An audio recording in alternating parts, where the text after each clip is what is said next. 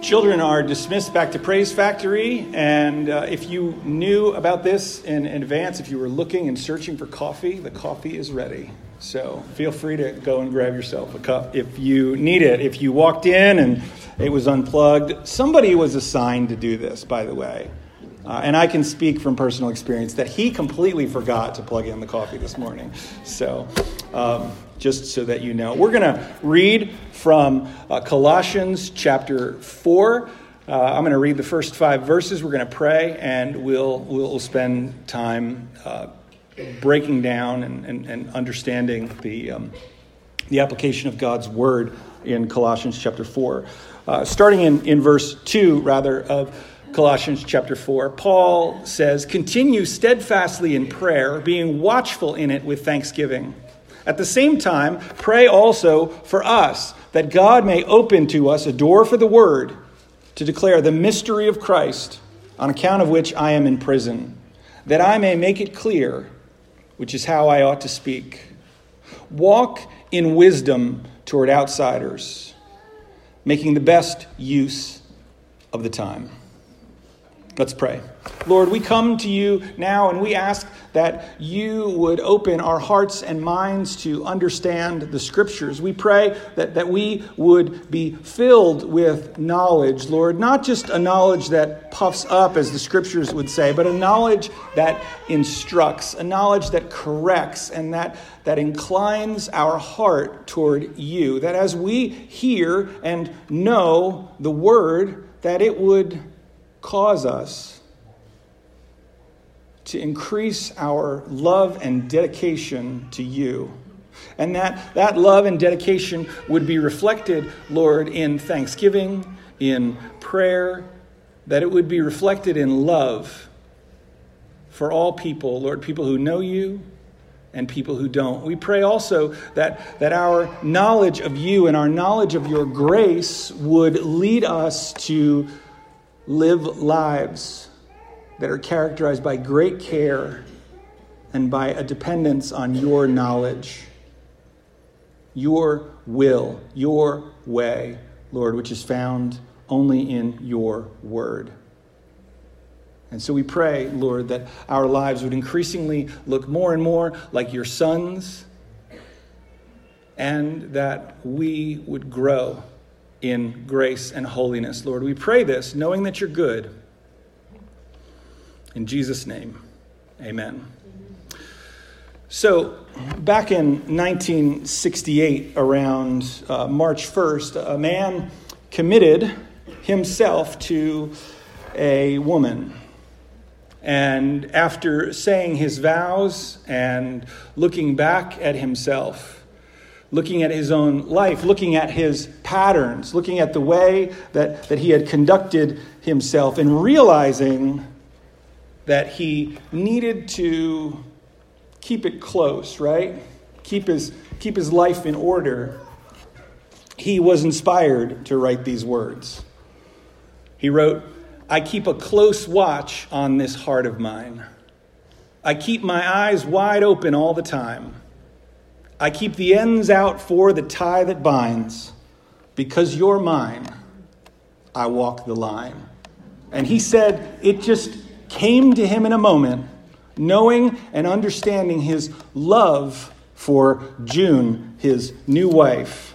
The man in black, Johnny Cash, said, I need to, to walk straight. I need to walk according to the way I'm supposed to, to walk. I find what's so interesting about this, right, is that out of his devotion and care for his wife, right, uh, now lyricists and music historians debate the meaning of this line, but he, he references uh, an old hymn called Blessed Be the Tie, right?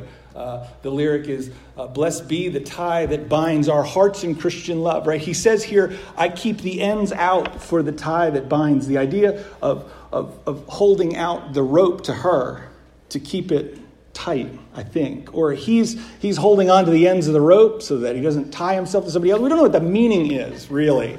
Uh, and trust me, if you, You, may want to spend your afternoon this way if you're not interested in the commercials or the game, you know, and you're like, what does it mean? You can read all the different people arguing over the interpretation of what this verse means. The, the walking the line for, for Johnny Cash becomes extremely specific in the next in the next verse. He says, I find it very, very easy to be true.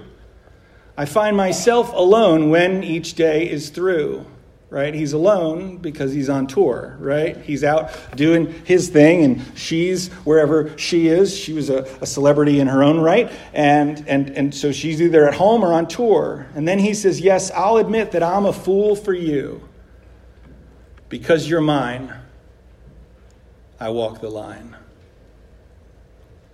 Paul is, is giving instruction to the Colossians, right? He has, he has dealt with their theological distractions, right? The fact that there were false teachers coming among them saying you have to obey the law perfectly in order to be saved, or you have to, you have to move on to, to different knowledge and worship angels and know all these religious rituals and facts, or you need to do this or you need to do that. And he's, he has blown all that stuff up.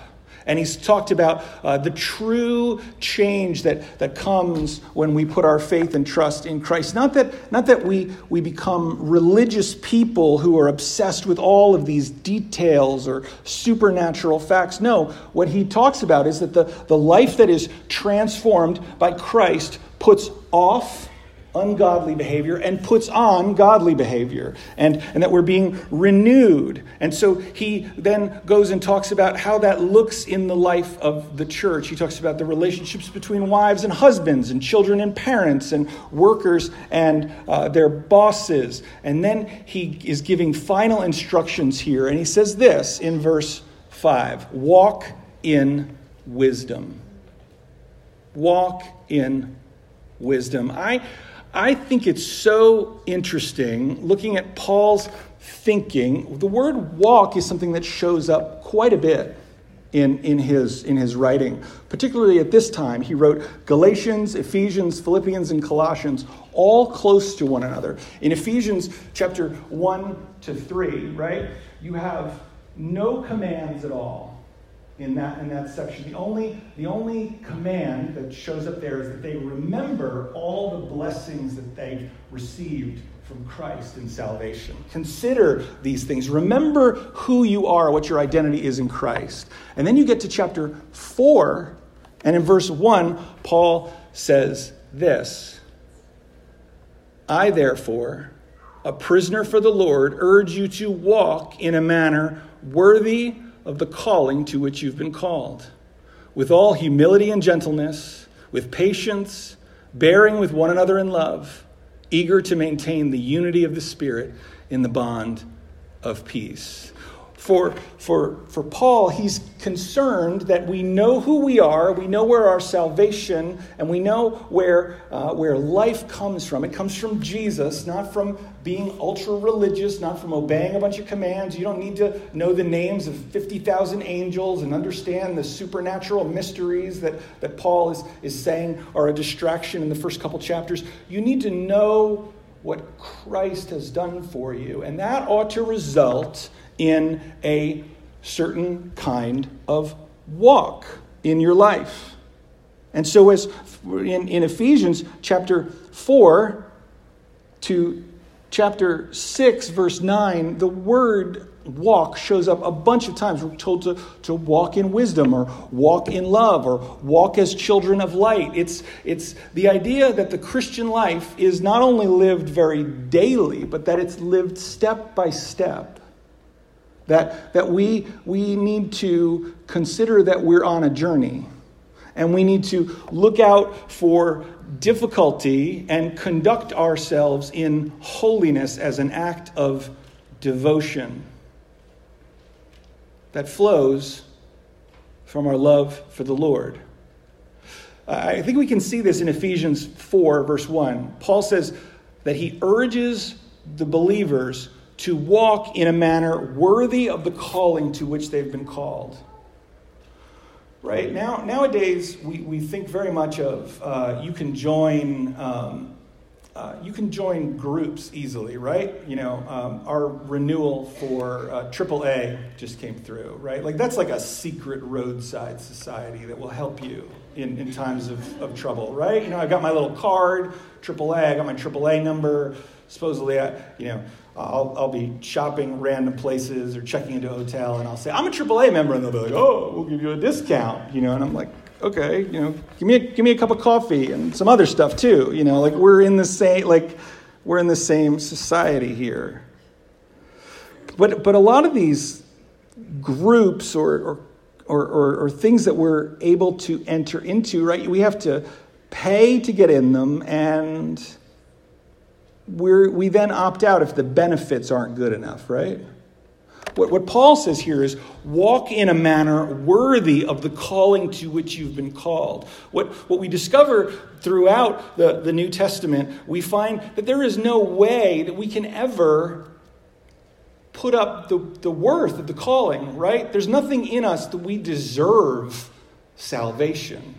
There's nothing, there's nothing about us that, that makes us attractive to the Lord in which He would save us. It's, it's his love and care for us, it's his affection and attention placed on us that render us worthy of the call, right? I don't know if I've mentioned this recently because I'm, I'm, not really sure where I talk about things at times anymore. I think this might just be uh, a, a, the, the problem of, of getting older. But years ago, I remember reading a comic about um, uh, the Infinity Gauntlet, like by this guy called Thanos. And nobody ever knew who this guy was, right? I look at the prices of some comics. Steve is like, yes, I know, right? You know. So a couple years ago, I was looking at the prices of comics, and I have Infinity Gauntlet one, and it's like worth nothing, right? Why? Because nobody wants it.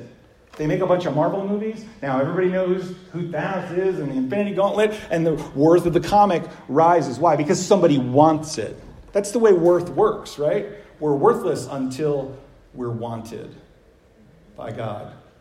But Paul says, because you've been called, because God has declared you worthy and made you worthy of the calling, walk in a manner worthy of it. Which means that, that we, need to, we need to look at the way that we walk and the way that we conduct ourselves, and it needs to be fueled not by a sense of what we can earn or what we can obtain from the relationship, but instead we say, Oh, you love me and you give this blessing and this benefit to me, I respond in love to you.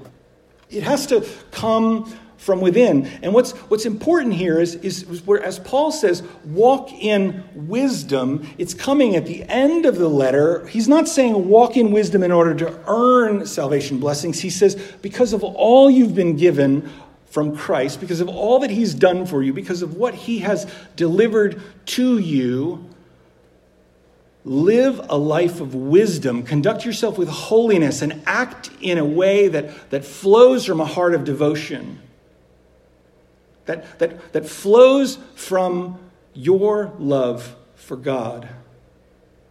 Now, as a person who likes people, I like people. I'm not like a super extrovert. I'm kind of uh, an introvert. I kind of cling to the to the walls in, in rooms full of people. You know, I don't. I, I'm not like you know, I don't put myself out there, but I like getting to know people, you know, and I like having conversations with people. Uh, I like, I like, you know, just interacting or having an interesting conversation. But what's amazing here is that what, what Paul is saying after he says walk in wisdom, he says walk in wisdom towards outsiders. Right? He's specifically saying we ought, to, we ought to live wise lives, but we ought to look at how we conduct ourselves with the wider world. And he is saying that friendliness and relational connection and love are part of our mission as believers. This is great news that, that, that we can care and show compassion and, and, and demonstrate uh, the, the, the, uh, we, can, we can live a holy life not to signal to people, like, hey, look at me, I'm holy, but we, we live a holy life as we seek to connect and relate to other people. Holiness and devotion to the Lord shouldn't be used to put up a barrier between us and people. I'm a Christian, so I can't talk to you. What, what people hear is, I'm a creep and I'm not going to talk to you, right? They don't hear, you know, we, we can say, I'm a Christian, so I'm going to demonstrate tremendous care for you. I'm going to give you my time. I'm going to give you my attention. I'm going to try to try to enter in and understand what you're going through and sympathize with you. You know, and try to try to give you good advice and encourage you. In the book of uh, 1 John, John talks about the fact that our love for God is measured with the yardstick of our love for other people right? This is what John says. If anyone says, I love God, and hates his brother, he's a liar. For he who does not love his brother whom he has seen cannot love God whom he has not seen. And this is the commandment that we have from him. Whoever loves God must also love his brother. If we're going to take a stock we're going to take a measurement of our love for God, right? It's, it's a comparative measurement, right? It's, it's what does your love for people look like? Your love and compassion for others. Let's take a measurement of that, right? You know, so we, we, we take that measure and then we say, oh, look, this is your love for God. Now, I'm not making that up. That's right there in the Bible. I just read it. Paul says, walk in wisdom towards outsiders and make the best use of the time. The doors of, of God's kingdom are open for other people to come in. We ought not to, to block up the door or to, to, to, to impede people from coming to Christ because of our behavior, the way that, that we live. We're to walk wisely. So, what is, what is wisdom? Um, two, two, two thoughts on that. First, um, in, in the Old Testament, the, the, the people's culture is created through the law, right? You have the first five books of Moses, which, which talk about the legal system. They set up all the religious festivals and uh, family guidelines are given out. Every all the all the structure of society is given in the first five books, and then we've got some history. And by the time that the people have a king, and, and they're developing into a nation in their own right, they're given the wisdom literature. Because rules don't necessarily give us all the details that we need to, to, to go on with life, right? You know, there, there's, there are rules to follow, and then there's the art of living. There's, there's how we put things into practice each and every day. And so the Psalms talk about our emotions. The book of Job deals with the, the, uh, the issue of, of human suffering. Song of Solomon talks about uh, romantic love, which certainly doesn't operate according to a standard set of rules, right? Every guy who's showed up with the same card and the same box of chocolates for the 15th time and not gotten the result that he wants understands that, that it doesn't work according to rules. Ecclesiastes asks the question what does everything mean? Like, what is the meaning of all this? And Proverbs uh, contains, I think they're like, they're useful truths in a confusing world, right? There's, there's, there's the law, which is, are, are, is a rigid set of do this and don't do that. And then the Proverbs are like, okay, in the middle of that, here's how you think about things and figure things out. Let me give you an illustration of this, right? Um, okay, Proverbs, wisdom isn't like 100% of the time, right? Proverbs could be like 75% true. Maybe even 50% true, all right? Let me, let me give you two, two that are 50% true, right? Proverbs 26 4 says, Answer not a fool according to his folly, lest you be like him yourself. So if some foolish person is doing something foolish, you don't necessarily want to jump in and try to fix them or correct them. Why? Because the more energy and time that you invest, people start to look at you and say, What is that guy all worked up about? Like, what a goofball, you know? And so now what's going on? We don't have two people, one a fool and one a wise person. We have two fools fighting with each other, right? And so the, the, the proverb writer says, no, don't, don't do that. Don't answer a fool according to his folly. You're going to be just like him. Okay, very next verse Proverbs 26 5. Answer a fool according to his folly. What? Lest he be wise in his own eyes. Look, you've got this foolish guy here and he's about to do something super foolish and he keeps explaining what he's what he's doing and the way that he's thinking to everybody and everybody's like uh, you know like yeah you're, you're right. Yeah okay okay it's true right? And, and he's like i'm so smart. Like you got to help that guy. You got to say hey fool you're being ridiculous and you got to help him so that he's like oh my goodness thank you. Now i think it's I think it's important that the, the writers of Proverbs, the people who compiled the book at the end, they put the two of them right next to one another so that we wouldn't think there's contradictions in the Bible, right? They're right next to each other on purpose. So, which one is right in the present situation that you're facing? Aha, right? That's wisdom. Wisdom is knowing do I answer or do I not answer? Now, I used to think, I used to say uh, that, the, that the answer was whatever your personality is, if you're an introvertish type person who doesn't want to, like, draw attention, then you should probably be answering fools more often. Or if you're the kind of person who's like, bah, bah, bah, like talking all the time, you probably shouldn't answer. Because the tendency, but I don't, I don't, I don't, do what you want with that. Now I think what we need to say because we're told to walk in wisdom toward outsiders and make the best use of the time. I think the answer is what does that person really need? What would love do? What, what can I accomplish here in this conversation? Can I, can I help this person? Can I, can I offer them something? Do I know anything about what they're talking about? Do I have any way to, to shift their opinion or to help them? And, and what would God have me do for them? It's motivated and, and, and built from love. Wisdom, wisdom helps us to know what to do and how to conduct ourselves when the rules aren't clear Maybe when there are no rules written for that particular situation.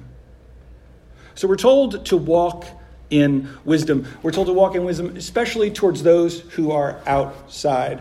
One reason is because our proper conduct, our holy behavior, our when we live righteously or when we speak wisely or when we act in love, it can affect people's perception of the goodness of God of what believers are like, what we're like, and open the door for, for greater witness. It can influence them positively. Peter draws this out in 1 Peter chapter 3, verses uh, starting in verse 1, where he says, Wives, be subject to your own husbands, so that even if some don't obey the word, they may be won without a word by the conduct of their wives when they see your respectful and pure conduct, right? Peter's point here is, is, is a wife who suddenly finds Jesus going to begin to lecture and harass her husband and teach him that Jesus is the enemy of the peace of his home? Or is she going to support his leadership and encourage him and help him? And I, of course, we say this saying this doesn't mean follow him into immorality or illegal behavior or anything like that. But, but what, they, what they will say is Jesus is my ally and he makes everything better. I like this guy. What's up with that? You know? Tell me more. Because of respectful and pure conduct. You may find that this is that, that, that walking in wisdom will increase your influence among your classmates at school, whether you're in college or, or grade school.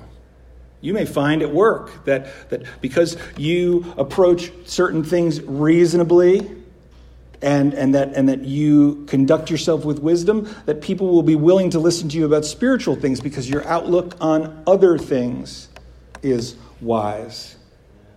It's not just having the right answer at the right moment, it's being the kind of person that other people think when that guy talks. You remember these commercials? Like, I don't even know what E.F. Hutton did or, or what they were all about, but I'm pretty sure this was a Super Bowl commercial.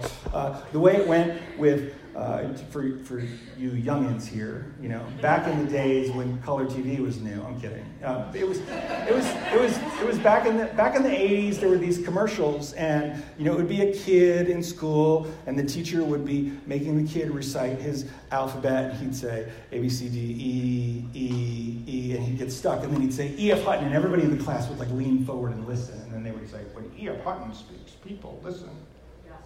You remember this? Yeah, right? Yeah. And then there were like a couple of variations of it, and it was like, it's old, get rid of it, forget it. And then maybe they like went bankrupt or something. I don't know where they are now. I haven't heard from E.F. Hutton since the 80s. I hope he's okay. when, when, when, when the opening is there to share the word and, and you introduce the gospel of grace, or when you say, I think we ought to do this, or this seems like the right answer to that, are you the kind of person who people are like, oh, he's talking again? or are you the kind of person who's like, we ought to listen to her? Like, she has wise things to say. I'm going to, uh, you know, maybe they don't accept or, or, or put into action every single thing that you suggest, but be the kind of person who, who lives life in such a way that, that, that your, your conduct supports your words. It's interesting that Jesus gives the world the right to make judgments concerning the truth according to our conduct. Francis Schaeffer says this The world has a right to look upon us and make a judgment. We're told by Jesus that as we love one another, the world will judge.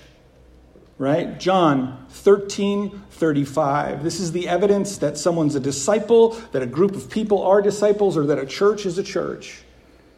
By this, all people will know that you are my disciples if you have love for one another.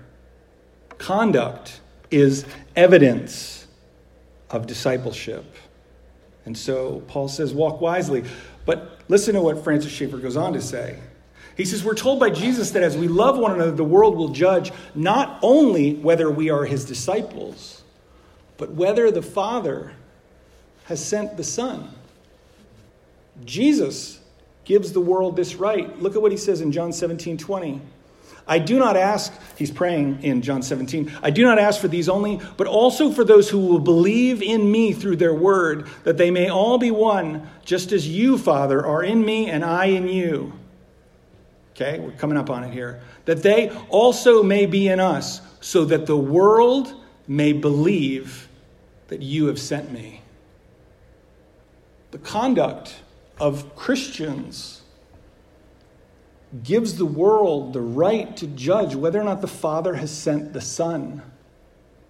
Wow, that's intense.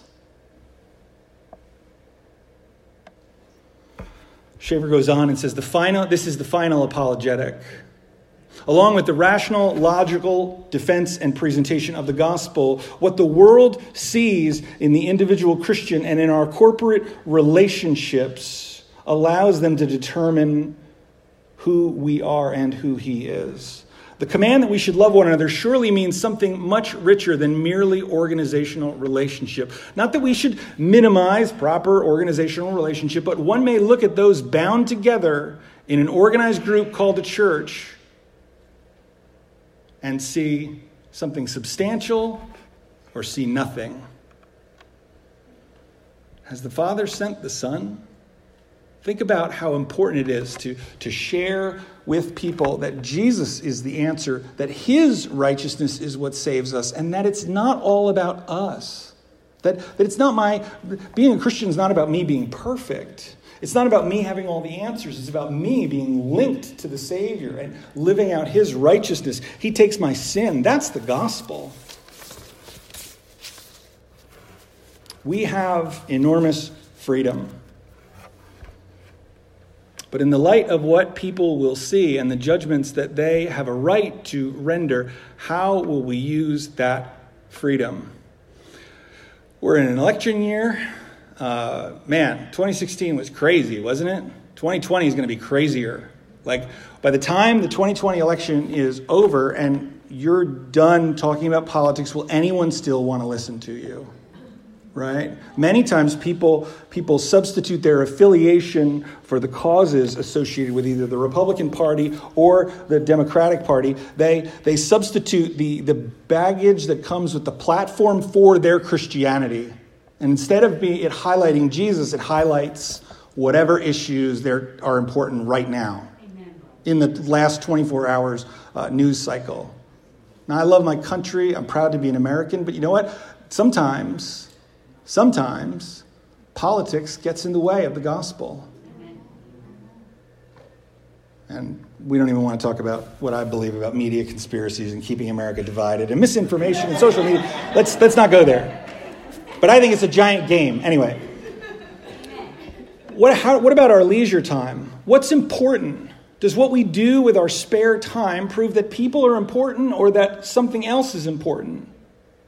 The way that we handle interruptions demonstrates whether or not we walk in wisdom. The way that we handle disappointments. Man, I'll tell you, let me just, I'm not perfect. The other night, uh, we were trying to figure out what we were going to eat, Nancy and I, and I called uh, this sushi place that I love, that I love, and I was like, hey, I'd like to place an order. And she's like, oh, we're not doing takeout tonight because the restaurant's so crowded. Maybe tomorrow. And I said, not likely.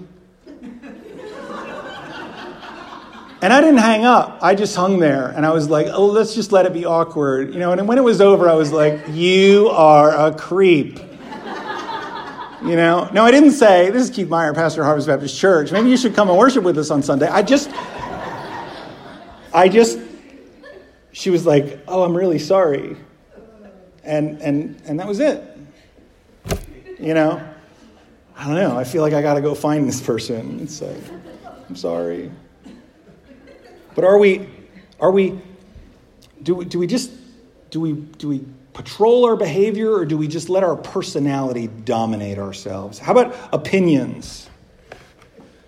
We all have opinions, right? Everyone's got them. Scarcity is what creates value, right?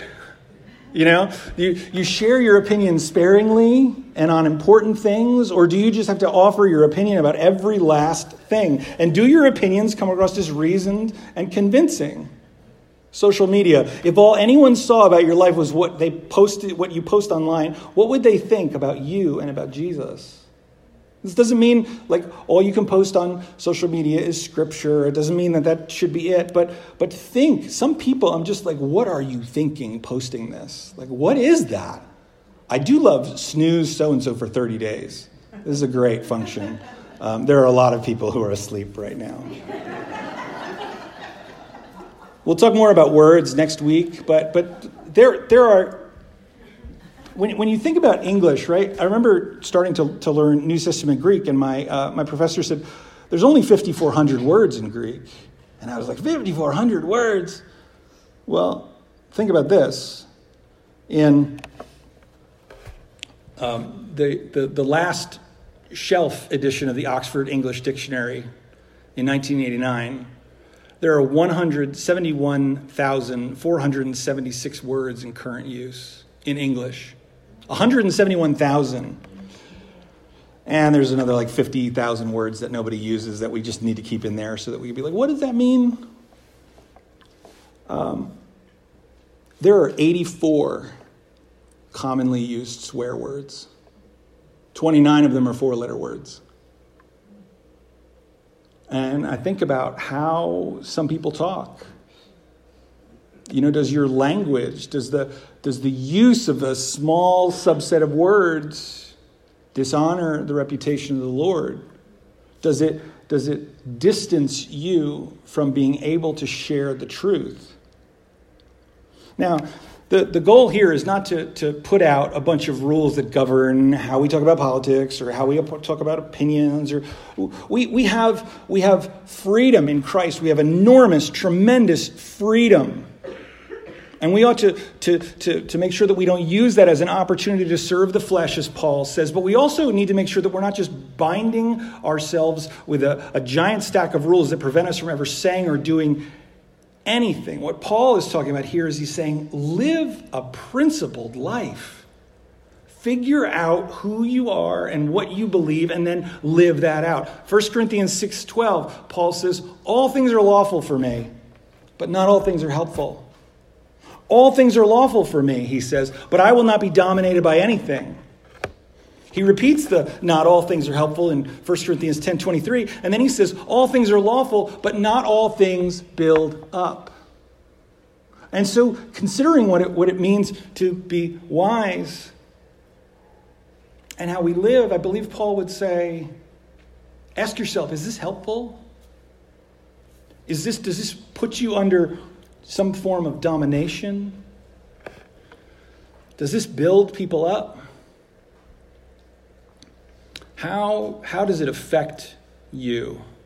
So Paul says, conduct yourself with wisdom towards outsiders and make the best use of the time. And I'm going to make the best use of my time, and I'm going to just kind of move through this. Paul is, is talking about the fact that, that we need to walk not as unwise, as he says in uh, Ephesians 5, starting in verse 15. Look carefully then how you walk, not as unwise, but as wise. Make the best use of the time because the days are evil. Don't be foolish, he says but understand what the will of the Lord is.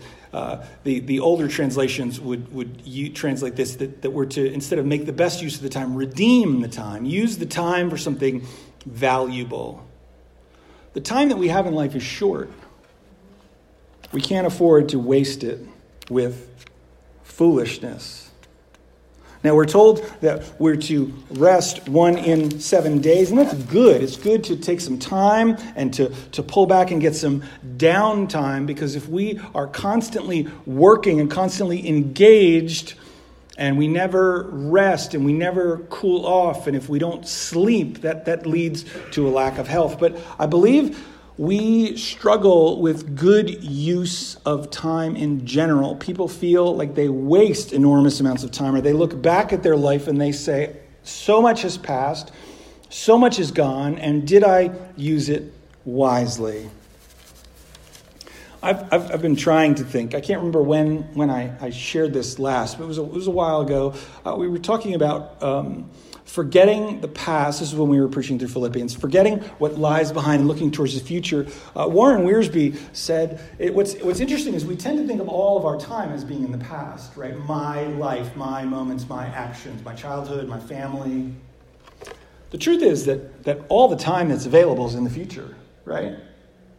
I mean, the moments that we can actually live are in the future. The moments that you've spent already today are gone. They're in the past. And the present, like, is happening right now the way it's, it's gone. All we have is the future. And so we can look back and say, oh, I didn't use my life wisely. But the truth is, we have plenty of time left because you have as much time as you've got left. And you have the grace and love and power of God on your side. And so the question is how are you using your time? What judgments are you making about it, and how are you shaping it and crafting the way that you're using your time? Maybe you're spending too much time with the wrong people. Maybe you're not spending enough time with the right people. Maybe you're stuck in an occupation that's just killing you, and you need to make a change. Maybe a little bit of time spent in study of the word would make a dramatic difference if there's none going on in the present. But so often we feel like we are locked into a pattern, locked into certain behaviors, we're, we're locked into place. Um, when, I, when I came and had lunch with Lee Hugert, who is interim pastor here, um, back in 2007, we were at TGI Fridays, I think it was. No, it was uh, is Ruby Tuesday. And, uh, and there on the sugar packet, I picked up a sugar packet to put in my coffee, and it said, uh, If you knew no fear, what would you do? And And it's like, wow, if I could just, if I could take that restraint out of the way, if I could take all of the, the talk of what can't be done, and I say, I've got a limited amount of time left, and I want to make the best use of it, knowing God's love and care for me, what would I do at that time? What would you do with your time? Jesus tells parables about what we should do with our time. We're to take what he's entrusted to us and invest it and to bring a return, right? Not to bury it in the ground because of rules or fear. We're to, we're to use what we've been given so that when he appears, we can be rewarded and encouraged and told, enter into the joy of your master. We're to conduct ourselves with wisdom towards those who are on the outside because when Jesus judges, he tells the people that he's judging, he says, I was naked and hungry and I needed shelter and you ignored me. And they're like, When did we see you? We didn't see you. He tells those who he rewards, he says, When you saw someone who was a stranger, when you, when you saw someone who was sick and, and, and you cared for them, when you were in, they were in prison and you visited them, when, when they were naked and you clothed them, when you did it to the least, you did it to me. And so it's incredibly important because of what God has done for us, because of the way He's cared for us, that we, we say, What is the best use of my time? What's the best use of my abilities? How do I how do I use them to support the truth and bring glory to God instead of just serving myself? And so the encouragement is to hold tight and walk in wisdom. I think that the answer I think the answer to how to do this, and this is what we'll close with, is you've got to keep reminding yourself and firing up the affection of God in your life. You've, you've got to keep reflecting on the love of God. Now, as a kid, it was always like, this is a super easy answer. What's the answer to this question in Sunday school? Is the love of God. God loves me. You know, John 3.16, God so loved the world. Like, love was just like, okay, let's move on to something big, right? Love is the hard thing, isn't it? Love's tough. You got family, you know love is tough. Not because family's bad, right? Because I have desires and family has desires, and you know, love is difficult. But when we when we consider the love of God and we think that it never changes and what it overcomes and and, and what it what it what it accomplishes in our life, it will change our thinking. It will transform the way that we live. I think Johnny Cash knew this. It wasn't perfect. Not by a long shot. But he said this You've got a way to keep me on your side. You give me cause for love that I can't hide. For you, I know I'd even try to turn the tide. Because you're mine, I walk the line. What, what depth of love God has for us, the greatness of what He's done, what transformation or change should that bring? Let's consider that as we seek to walk in wisdom. Let's close in prayer. Father, I thank you for your goodness and your kindness toward us. We thank you for the truth of the gospel. We thank you that Jesus lived a righteousness and a perfect life that we could never attain. And we thank you that you, out of great love for us, allowed him to go to the cross and to take our place that we might look to him in faith and have our sins forgiven and have his righteousness given to us. We thank you for that, Lord. And we pray that in the light of that love and care and affection that we would live lives characterized by wisdom, that we would speak and act in ways that support the truth of what you have done for us. We pray that we would keep this close to our heart, that we would, that we would seek to, to live in a way that honors our Savior. Lord, you're so good. You've given us so much, and none of it is dependent on our behavior. It's all dependent on your grace. And so, because you are kind, because you're good, because you've done amazing things for us, We pray that you would help us, encourage us to walk in wisdom that we might honor you in all that we do. We pray this in Jesus' name. Amen. Let's sing a closing song together.